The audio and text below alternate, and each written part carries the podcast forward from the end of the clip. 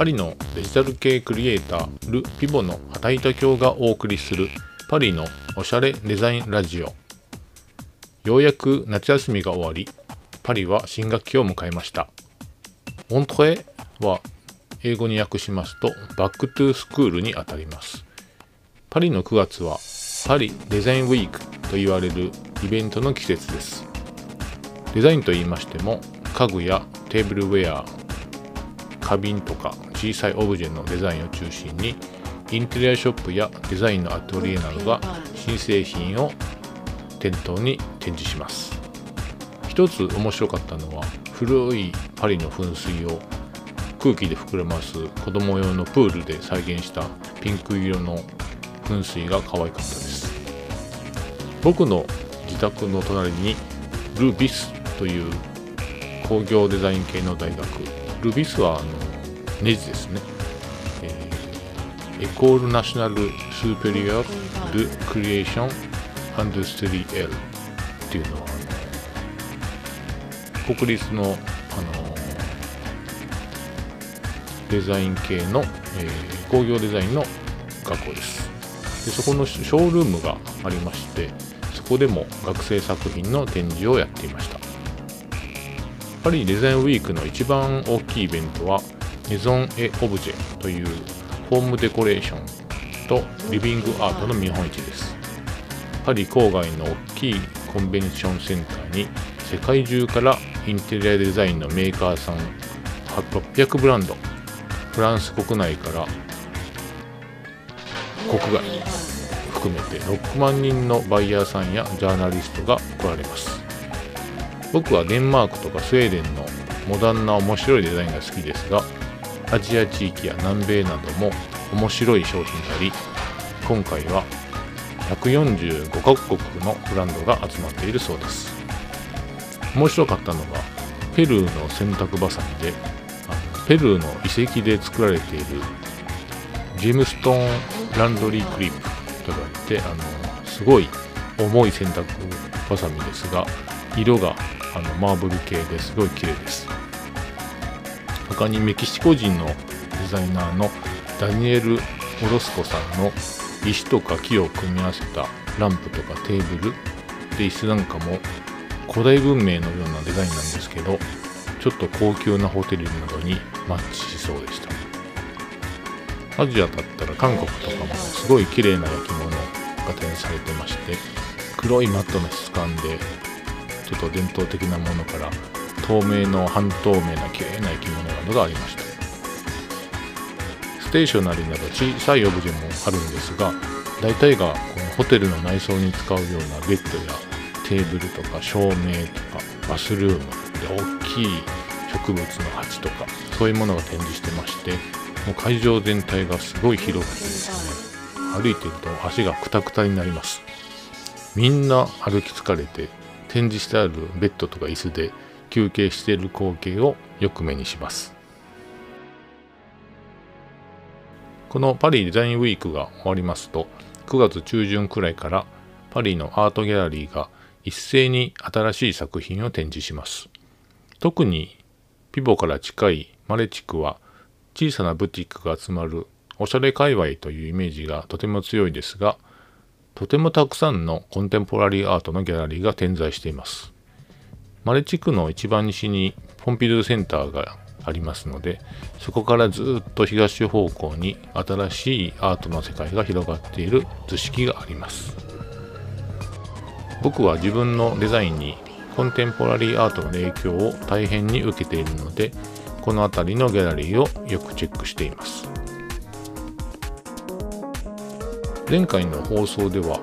そろそろ CG を始めるんだけどというところで終わりました。この1990年代頃はまだ実際の仕事の現場で CG を使っている会社や人は本当に少なかったです。で東京の会社で CG を始めるにあたって偉大な3人の柱がおりました。この夏3週間の夏休みの帰省で奇跡的にもこの3人全員に会うことができました。僕が日本のソウルバスとして尊敬してやまないお師匠さんの藤井昇さん。彼は会社の副社長でしたが名刺を2枚持っているんです。1枚がアートディレクター。もう1枚がテクニカルディレクター。彼がアート的なビジョンを描きつつそれを実現する難しい技術も開発するような方でした。若い時に彼の仕事を間近で見ていなかったら今の自分はもっと薄っぺらいものになっていたなぁと思います。現在も現役でいらして今は宇宙の惑星のデータオープンソースになっているデータをもとに宇宙をレンダリングして美しいプラネタリウムの映像を作られています。宇宙を作るソフトウェアも上映用のコンピュータープロジェクターも自作されています。どこで自作されているかと言いますと町田の自宅の一室なんです。東京から電車で行きますとえらい遠くて急行が止まらないです。が今回もお宅にお邪魔しました。しかも食べて飲んでお風呂に入って泊まったりします。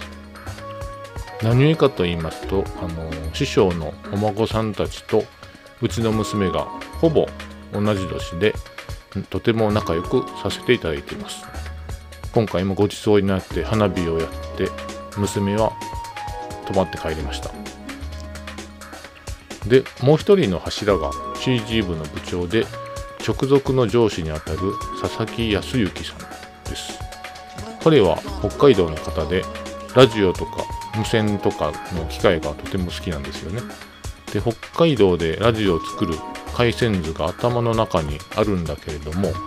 部品が北海道になかったらしくてで上京した時にまず秋葉原に行ってラジオの部品を買ってラジオを組み立てたような人です。なので80年代にアニメーション用のカメラを電子制御していく段階で師匠がこうソフトを書いて佐々木さんがハードウェア面をサポートしていただくような感じらしいです。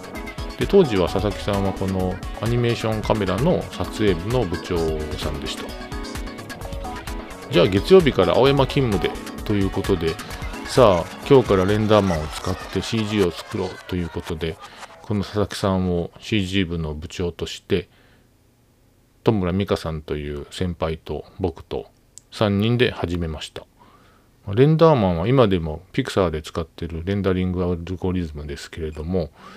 それから7年間ああでもないこうでもないという感じで一緒にお仕事をさせていただきました。でも無礼なことに僕はこっちに来てから23年間一度も会っていませんし電話すらしていなかったんです。なので今回の帰省では是非佐々木さんに会おうと思いまして飛行機に乗る前にメールをしたんですね。でも届かなくてすぐ帰ってきたんです。あっと思って生きてるのかな？とかも思うわけですよ。で東京からコア後は携帯電話で電話をしてみたんですがプチッと切られたんです。で自分のあのフランスで使ってる iPhone からかけてますので電話番号の表示が、ね、あの国際電話番号が表示されるので怪しいんでしょうね。ですぐに自宅にかけてみたんです。じゃあ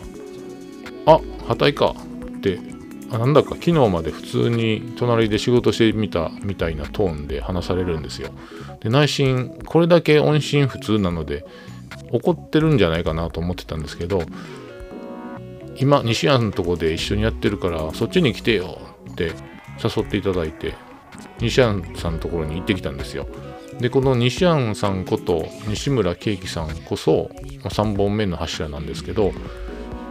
敬い喜ぶって書くんですね西村さんは俗に言う天才で千葉工科大学で写真工学をやられてたんですねで今のデジタルカメラは完全にソフトウェア工学ですが、まあ、昔のフィルムカメラは、まあ、ケミカルとメカニカルの融合で映像を作っていたんです。で大学に在籍中に NHK のプロデューサーさんからこれからねアメリカからすごいものをやってくるの。コンピュータグラフィックス。写真なんかやめてそれやりなさい。と言われたのがきっかけで CG をやることにしてうちの会社に入社されたんです。その80年代後半くらいでしょうかね。アメリカでもまだ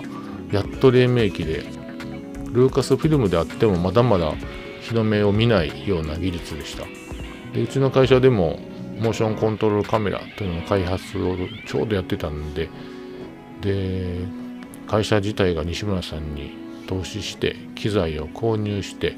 CG を始めるというタイミングがなく残念ながら退社されたんです。だから僕は CG やりたくてやれなかった西村さんにいつも申し訳なさを感じてたんです。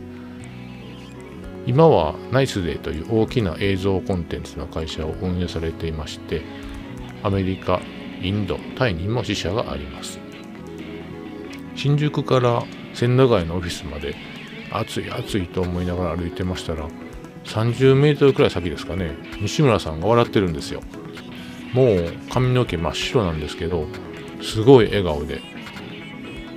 もう30年も会ってないんですけれどもよく僕のこと分かりましたね。すごいこう嬉しい顔してくれてました。その夜に一皿280円の美味しい中華があるから行こうって誘っていただいて西村さんの知らない過去をいろいろ聞かせていただきました。福臨門代々木店280円のお皿はお酒のつまみ用なんでしょうね。本当に美味しかったです。その中でいろいろお話を聞いて一番心に刺さったのは西村さんが会社を辞める時に佐々木さんがね言われたんですよ。絶対に失敗するなよ。って。絶対に失敗するなよ。でこれは次に独立してやっていく後輩たちが絶対いるんでね。それを西村さんに続いて独立していけるようにという意味なんですが本当に慈悲深い言葉だなと思いまして。でその後西村さん亡き後僕なんかを CG 部のメンバーに入れて自分自身も失敗しないように CG 部の部長として僕らの面倒を見て支えてくれたんだなぁと佐々木さんに改めてねその日感謝いたしました。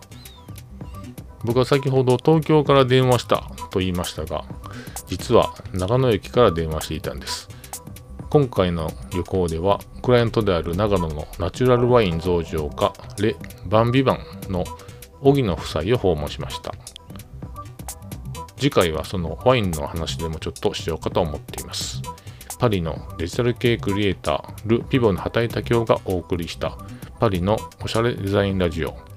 今日は久々にお会いした偉大なる三本柱の先輩のお話でした。最後まで聞いていただいてありがとうございましたではまた。